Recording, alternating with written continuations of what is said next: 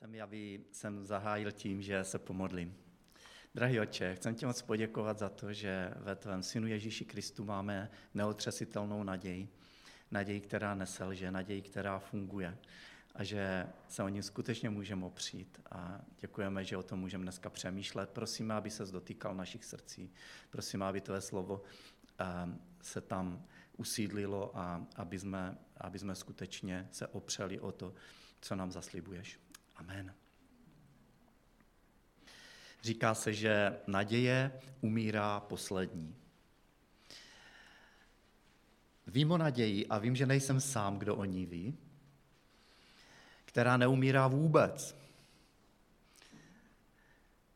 A jedna věc je ale o takové naději vědět a druhá věc je ji mít. Přečteme si trošku další pasáž z Římanům 8. kapitoly, verše 15 až 25. 8. kapitola Římanům je přímo nabitá úžasnými věcmi a zaslíbeními a mimo jiné mluví také o naději. Takže začínáme od 15. verše z 8. kapitoly Římanům. Nepřijali jste přece ducha otroctví, abyste opět propadli strachu, nebož přijali jste ducha synovství, v němž voláme Abba, Otče. A tak Boží duch dosvědčuje našemu duchu, že jsme Boží děti. A jsme-li děti, tedy i dědicové, dědicové Boží, spolu dědicové Kristovi. Trpíme-li spolu s ním, budeme spolu s ním účastní Boží slávy. Soudím totiž, že utrpení nynějšího času se nedají srovnat s budoucí slávou, která má být na nás zjevena. Celé tvorstvo toužebně vyhlíží a čeká, kdy se zjeví sláva božích synů, neboť tvorstvo bude vydáno marnosti, ne vlastní vinou, nýbrž tím, kdo je marnosti vydal. Trvá však naděje, že i samotvorstvo bude vysvobozeno z otroctví zániku a uvedeno do slávy božích dětí. Víme přece, že veškeré tvorstvo až podnes společně sténá a pracuje k porodu. A nejen to, i my sami, kteří již máme ducha jako příslib darů božích, i my ve svém nitru sténáme, očekávajíce přijetí za syny, totiž vykoupení svého těla. Jsme spaseni v naději. Naději však, kterou je vidět, už není naděje. Kdo něco vidí, proč by v to ještě doufal? Ale doufáme-li v to, co nevidíme, trpělivě to očekáváme. Tak, tohle je nesmírně, nesmírně bohatý text a ani zdaleka nebudeme schopni mluvit o většině věcí, o kterých je tam řeč. Ale dovolte mi zkusit sledovat myšlenkový pochod, sled apoštola Pavla, který napsal tady tyhle verše. Tak nejprve říká, že těm, kteří jsou v Kristu Ježíši, to znamená těm, kteří ho milují, kteří ho následují, kteří ho přijali jako pána i spasitele, tak těm dal Bůh ducha synovství, jinými slovy, stali se jeho božími dcerami a syny. A o tom mluví třeba verš 15 jsem přesvědčen, že vůbec nejsme schopni plně docenit, co to znamená být božím synem nebo boží dcerou. A co to znamená mít Boha jako svého tatínka. Ale text říká několik věcí, co to znamená. Jedna věc, co to určitě znamená, je, že jsme byli vysvobozeni z otroctví strachu.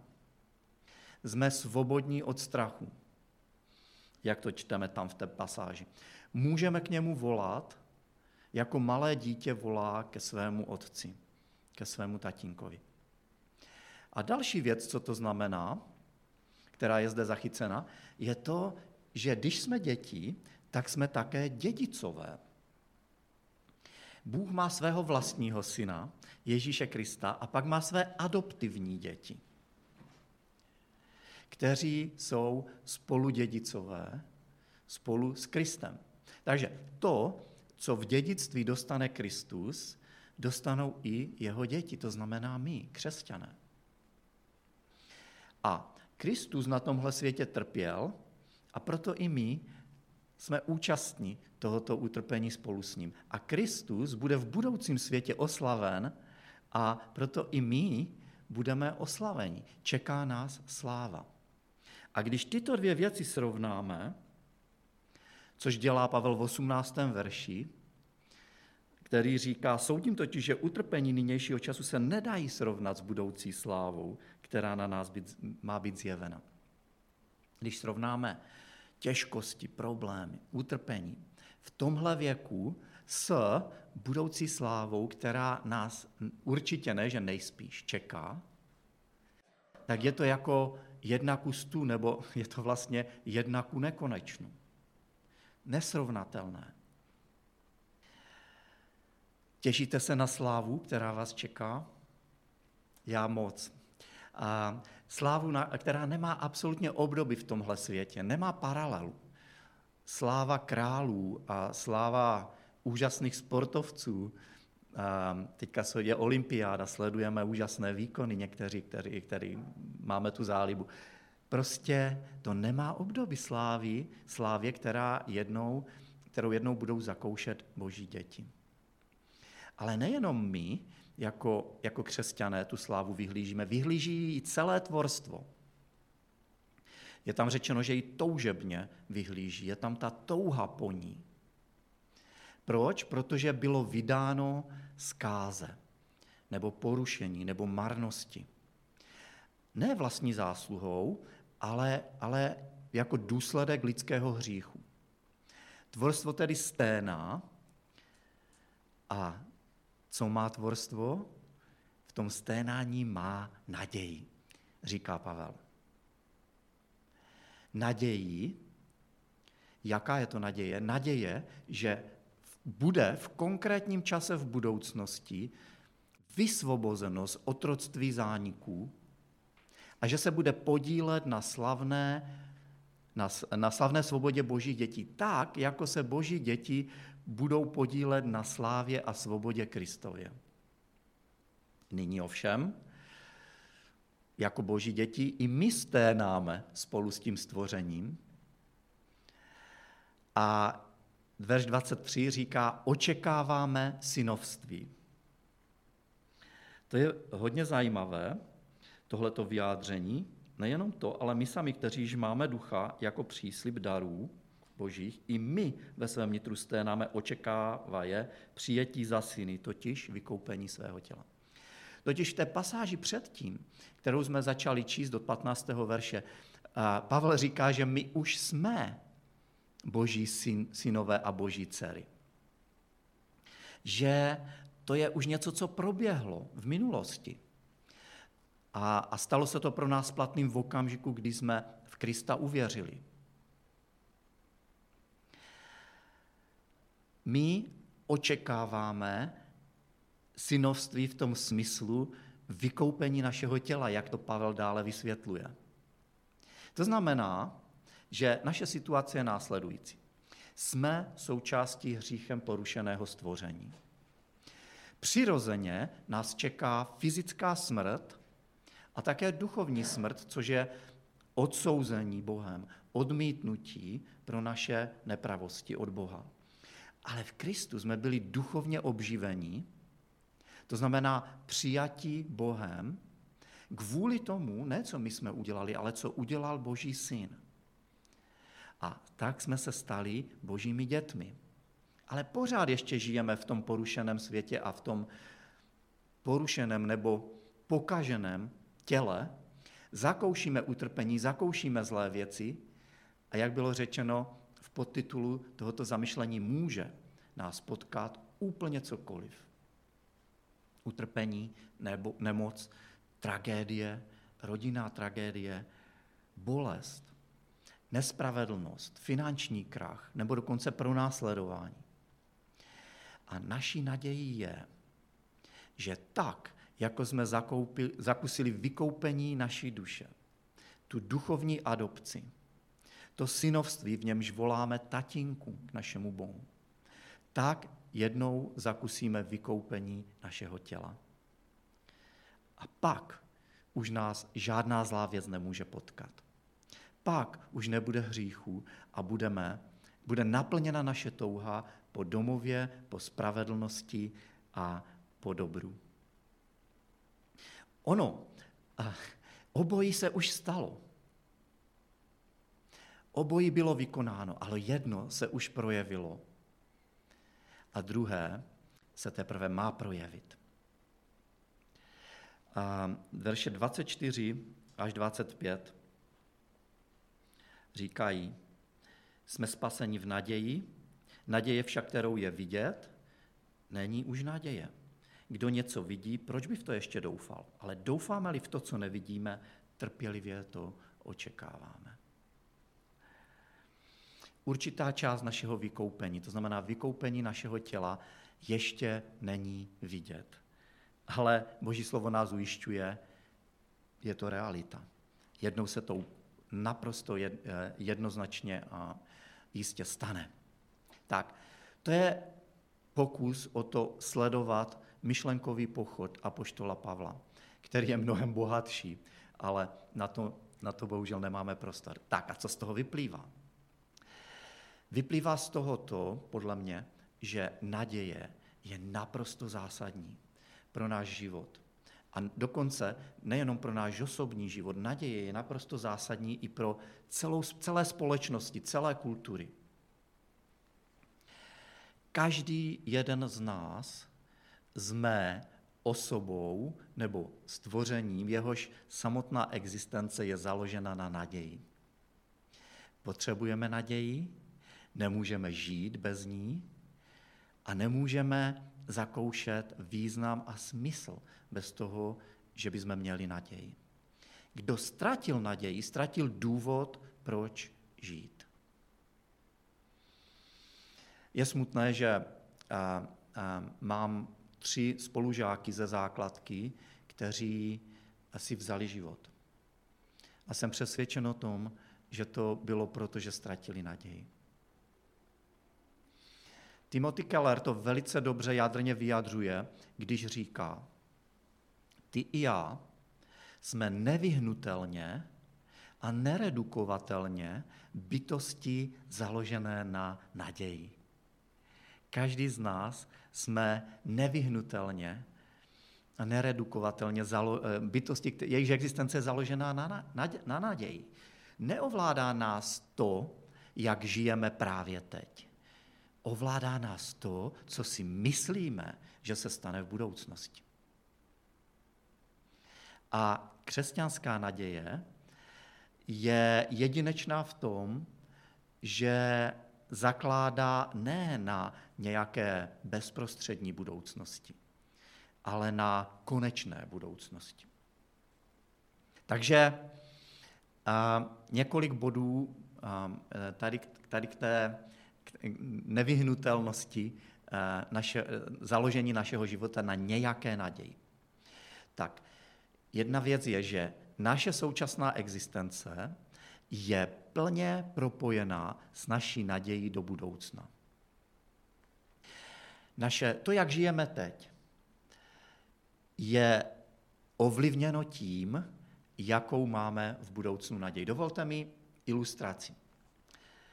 Dejme tomu, že jsou dva muži stejného věku, z podobných schopností, kteří získali práci v, v jedné firmě a ta, a ta práce je identická. Získali úplně stejné pracovní uh, zařazení, snad jenom na jiných úsecích.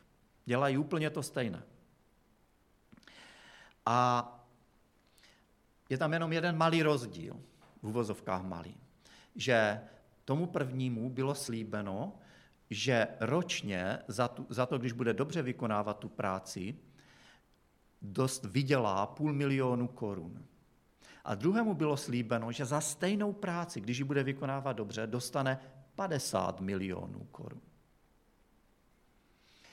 A dejme tomu, že ti dva pracovníci se potkají na obědě a seznámí se a prostě Eh, když tak povídají, tak říkal, no co děláš? No dělám to a to. No já dělám úplně to samý, to je neuvěřitelné. No a kolik ti dávají, kolik vyděláváš? No a pak se zjistí, v čem je ten rozdíl. Zatímco ten jeden pracovník na základě toho, kolik vydělá, tak pro něho je ta práce těžká, nudná a velice, velice těžko se s tím srovnává, tak pro toho druhého on se těší každý den do práce. On tam prostě to vykonává s radostí. Proč? Protože jeho naděje do budoucna je silnější než naděje toho prvního pracovníka. Takže já si myslím, že to je dobrá ilustrace toho, že naše budoucí naděje ovládá a ovlivňuje zásadním způsobem náš přítomný život, to, jak žijeme teď. Křesťanství není únik z reality. Křesťanství není ignorování špatných věcí a vyselektování z života jenom těch dobrých. Ale křesťanství je upínání naše, naší naděje do budoucna na věci, které neselžou. A o tom budeme mluvit trošinku později. Ale nejenom my jednotlivě, jako jednotlivci, ale celé společnosti jsou poháněny nadějí. Já si vzpomínám, a možná někteří z vás také dříve narození, na uh, rok 89, kdy uh, vypukla ta sametová revoluce a kdy jsme uh, kdy vlastně to, tam byla ohromná energie v té společnosti, protože společnost cítila možnost, jak se osvobodit od totalitního systému a jak získat novou svobodu a novou prosperitu. A my v téhle společnosti teďka žijeme, jako která, která následuje. A i když ty naděje byly úžasné, tak dnes, 30 let poté, jako neřekl bych, že, že jsme šťastnější, než jsme byli předtím. Ano, jsme, máme ty svobody, po kterých jsme toužili a po kterých jsme snili. Sociologové studují různé kultury a hledají, snaží se určit, čím jsou poháněny, jakým druhem naděje jsou poháněny, což je neuvěřitelně zajímavé studium, ale zkusme si položit otázku, čím je poháněna naše společnost dnes.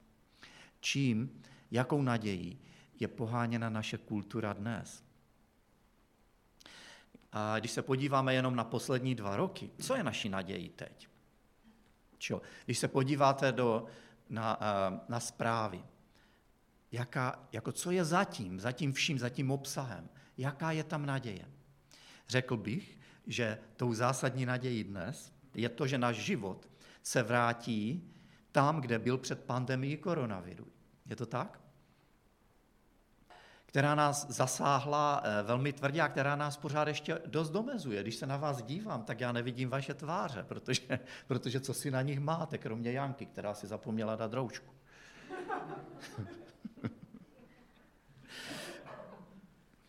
Ale my máme naději, že se to jednoho dne prostě změní, že se to vrátí, že náš život bude podobný tomu životu, jaký byl předtím, že budeme zase moci dělat věci svobodně a cestovat, kam chceme, bez toho, že musíme studovat všechna ta opatření té země, kam se chystáme. A strachovat se, jestli jsme stihli jako těch 72 hodin těch, tě, té platnosti toho testu, který byl tam tam vyžadován. A myslím, že tahle naděje, že náš život bude znovu v úvozovkách v normálu, v pořádku, je součástí větší naděje, která je zatím, a to sice naděje být skutečně svobodným. Dělat si, co chci. Svobodným ve smyslu odstranění veškerých omezení a zábran. A pak když se to stane, pak už to konečně bude ono. Lidé na Václaváku a jinde eh, v roce 89 cinkali klíčema a skandovali, to je ono, to je ono. A písničkář Hudka po pár letech napsal píseň Ještě to není ono. Pořád to není ono. A my si myslíme, že jednou to bude ono, když se změní tohle nebo tohle nebo tohle. Jakou naději nabízí Ježíš. A čím se liší od téhle naděje, která pořád není to ono. My jsme to četli v té osmé kapitole, verše 24 až 25, já si dovolím to přečíst znovu. Jsme spasení v naději. Naději však, kterou je vidět, už naději není.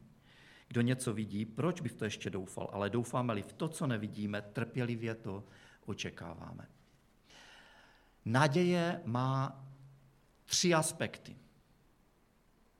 Nejprve je tam touha. Toužíme, aby se něco dobrého stalo v budoucnosti. Četli jsme o touze celého tvorstva, že se něco dobrého stane v budoucnosti. Četli jsme o naší vlastní touze. Naděje obsahuje touhu, po něčem toužíme. A druhý aspekt je, že to, po čem toužíme, ještě teď není vidět. Ještě to není úplně vidět. Garant, není, to, není to viditelné.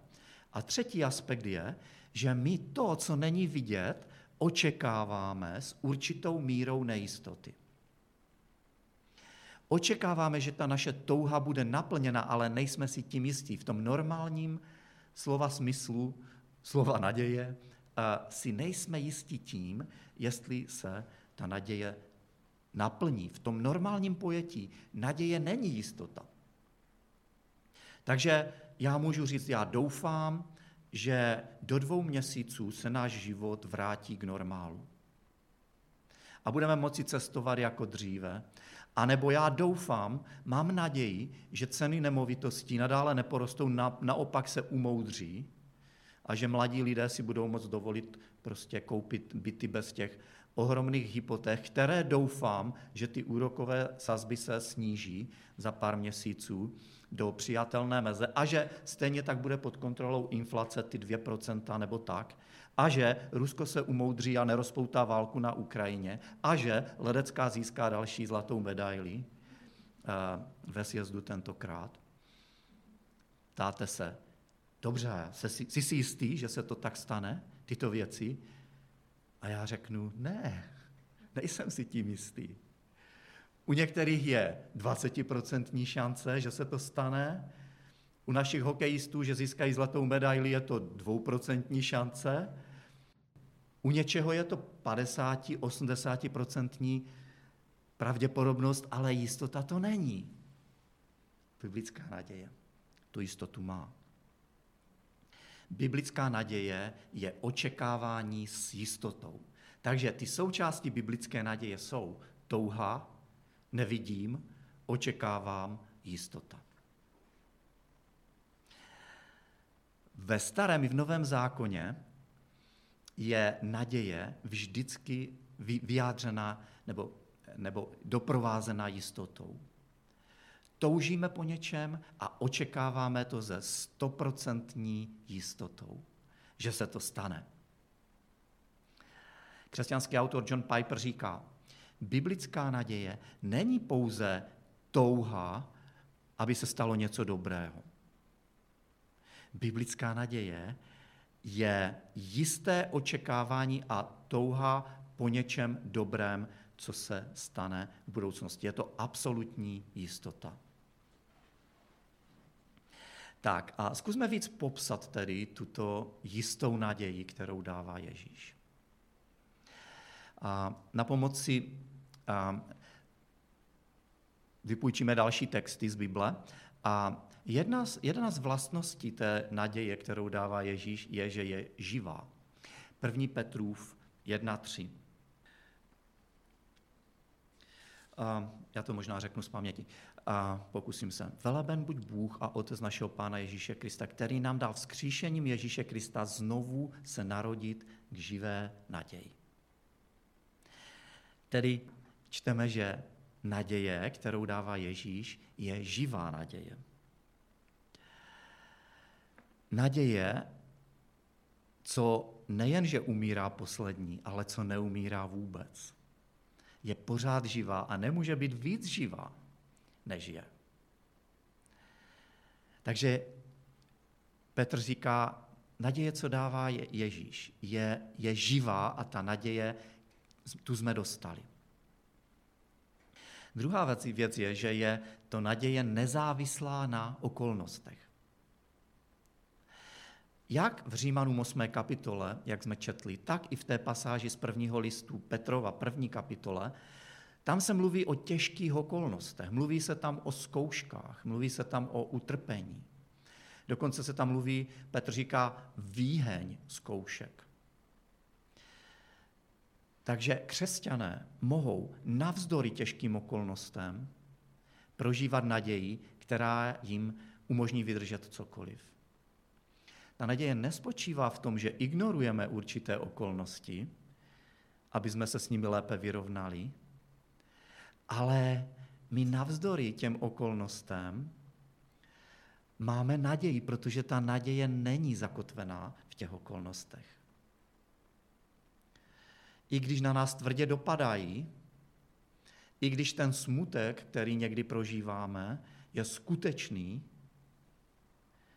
tak je tam i skutečná radost, protože naše naděje přesahuje tyhle věci, které, které se reálně dějí. No a mohli bychom mluvit o dalších a dalších vlastnostech, ale já jenom zmíním to, že naděje, kterou dává Ježíš, je nepředstavitelně krásná. Je nádherná. Petr říká, že je, že je spojená se vzkříšením našeho pána. A tahle naděje na, eh, zahrnuje vzkříšení našeho těla, obnovu našeho těla, které podléhá zkáze, nemocem, smrti, bolesti, ale také které podléhá zlému. Zlému, a které je vně nás, ale také zlému, které je jakýmsi způsobem uvnitř nás. Bible to nazývá hříchem. A to, to vzkříšení zahrnuje, že dostaneme nové tělo, které má nevýdané schopnosti a vlastnosti. Ta, tato naděje, kterou dává Kristus, zahrnuje slávu, jakou si nedokážeme představit. Ani králové tohoto světa nemají takovou slávu, která nás čeká. A, a v tom novém těle, říká Bible, budeme žít v novém světě, který bude nějakým způsobem propojený s nebem, kde, kde budeme mít svůj domov, každý tam bude mít svůj dům. Nejenom nějaký takový stisněný no garzonku, ale, ale prostě skutečný úžasný domov, po kterém jsme vždycky toužili. Bude to fyzický svět ve fyzickém těle, ale nebude tam zlo v nás a mimo nás. Náš současný jazyk, naše výrazové prostředky, ani naše myšlenkové koncepty nejsou schopné vystihnout tento budoucí svět, který, který pro nás je připraven. Pojmout to. Máme jenom mlhavý náhled. Ale nejlepší ze všeho na tom novém světě bude to, že tam bude Bůh a my tam budeme s ním. Že tam s ním budeme tváří v tvář. Že ho uvidíme. Uvidíme jeho nádheru a jeho slávu. A budeme žít přesně tak, jak to Bůh zamýšlel. Přesně tak, jak jsme jim byli stvořeni. Dovolte mi aplikace. Návrh na tři takové nebo dvě takové aplikace. Pokud ještě nejsi božím dítětem, neznáš Krista jako svého zachránce a krále, není nic důležitějšího, než v něho uvěřit. Jen tak můžeš získat naději, která nikdy neselže, naději, která je spojená s jistotou.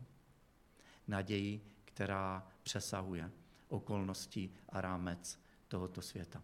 Ale pokud jsi křesťanem, i tak se ti mohou stát, se ti mohou stát spousta věcí.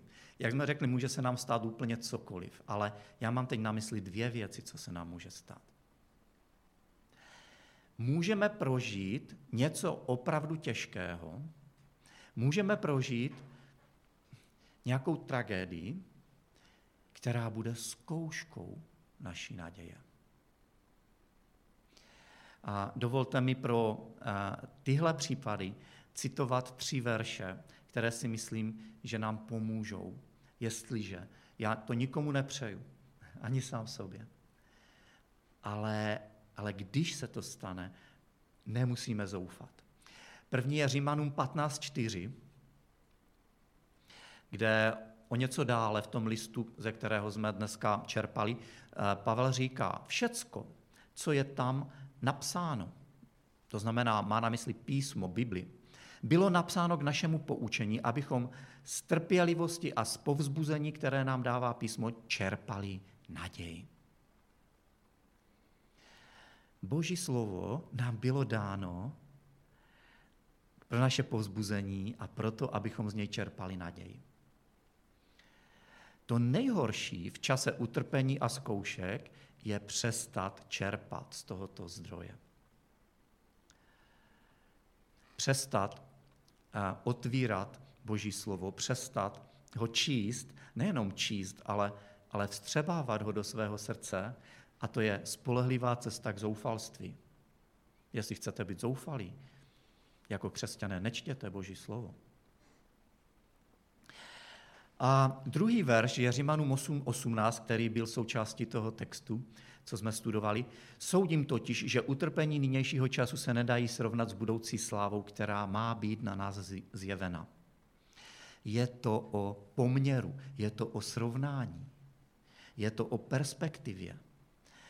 Co mě pomáhá, když mě potkají těžké věci, tak je, že jdu a čtu si o slávě, která nás čeká. Představuju si nový svět, který mě čeká. A, a získávám pozbuzení z toho, získávám naději. A třetí text je Žálm 42.12. Proč se tak trpce rmoutíš, má duše? Proč ve mně úzkostně sténáš? Na Boha čekej. Opět mu budu vzdávat chválu jemu své spáse. On je můj Bůh. Co tady David dělá vlastně? On trpí určitým druhem samomluvy. Začíná mluvit sám k sobě. Jako kdyby tady byl on a tady byla jeho duše. A, a mluví vlastně ke své duše. A říká, co to děláš? Proč, proč jsi zoufalý? Proč takhle jako sténáš? Proč si stěžuješ? Na Boha čekej. Podívej se dál, podívej se za horizont. A když to uděláš, tak opět ho budeš chválit. Budeš mu zdávat chválu jemu, své spáse, protože on tě zachránil. On má pro tebe neuvěřitelně nádherné věci připravené v budoucnosti. To je tvoje skutečná naděje.